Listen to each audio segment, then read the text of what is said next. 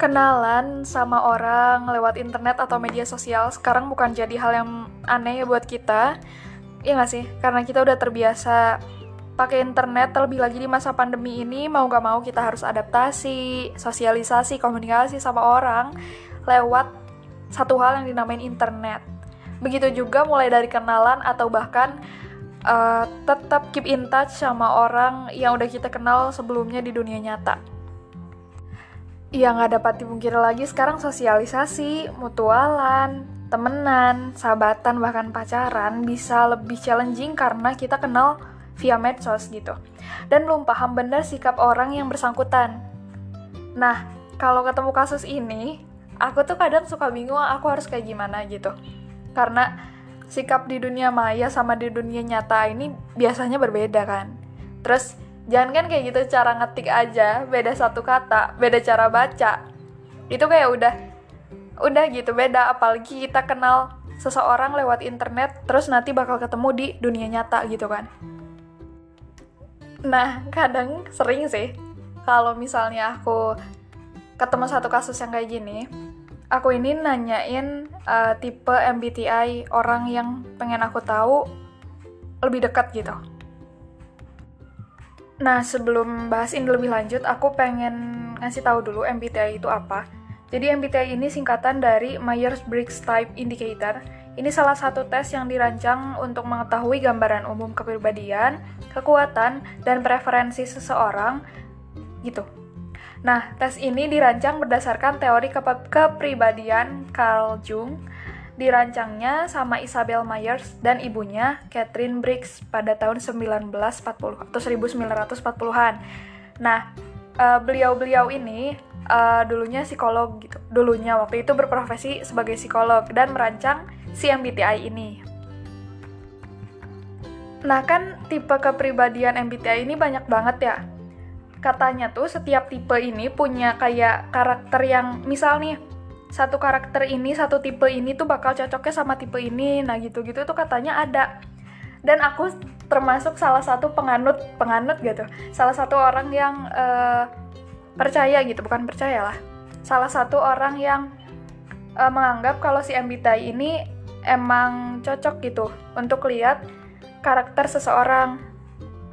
Misalnya nih aku ini kan tipe MBTI-nya ESTJ kalau bahasa Indonesia-nya ESTJ itu tuh extrovert, observant, thinking, and judging.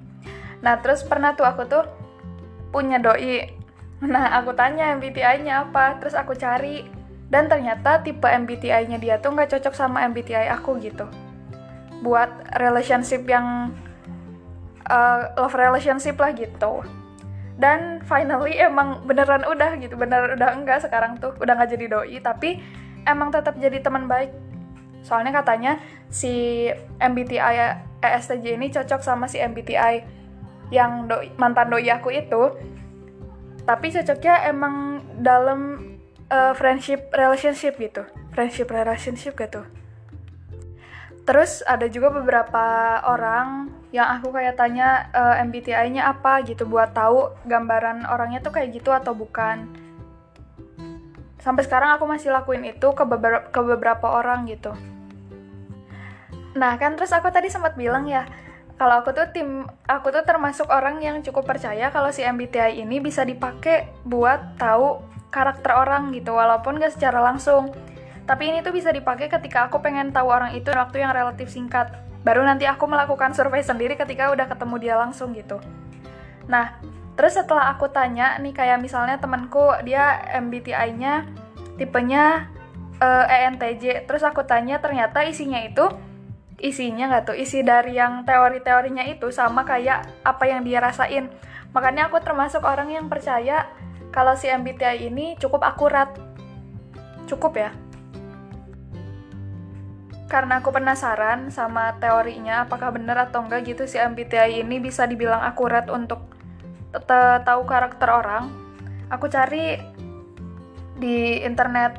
Ternyata MBTI ini emang dirancang waktu awalnya tuh dengan memenuhi dan melampaui standar instrumen psikologi dalam hal keandalannya gitu. Jadi buat yang basic-basic tuh dia emang udah kayak ngacu ke situ gitu. Karena yang ngerancangnya pun waktu itu seorang psikolog kan.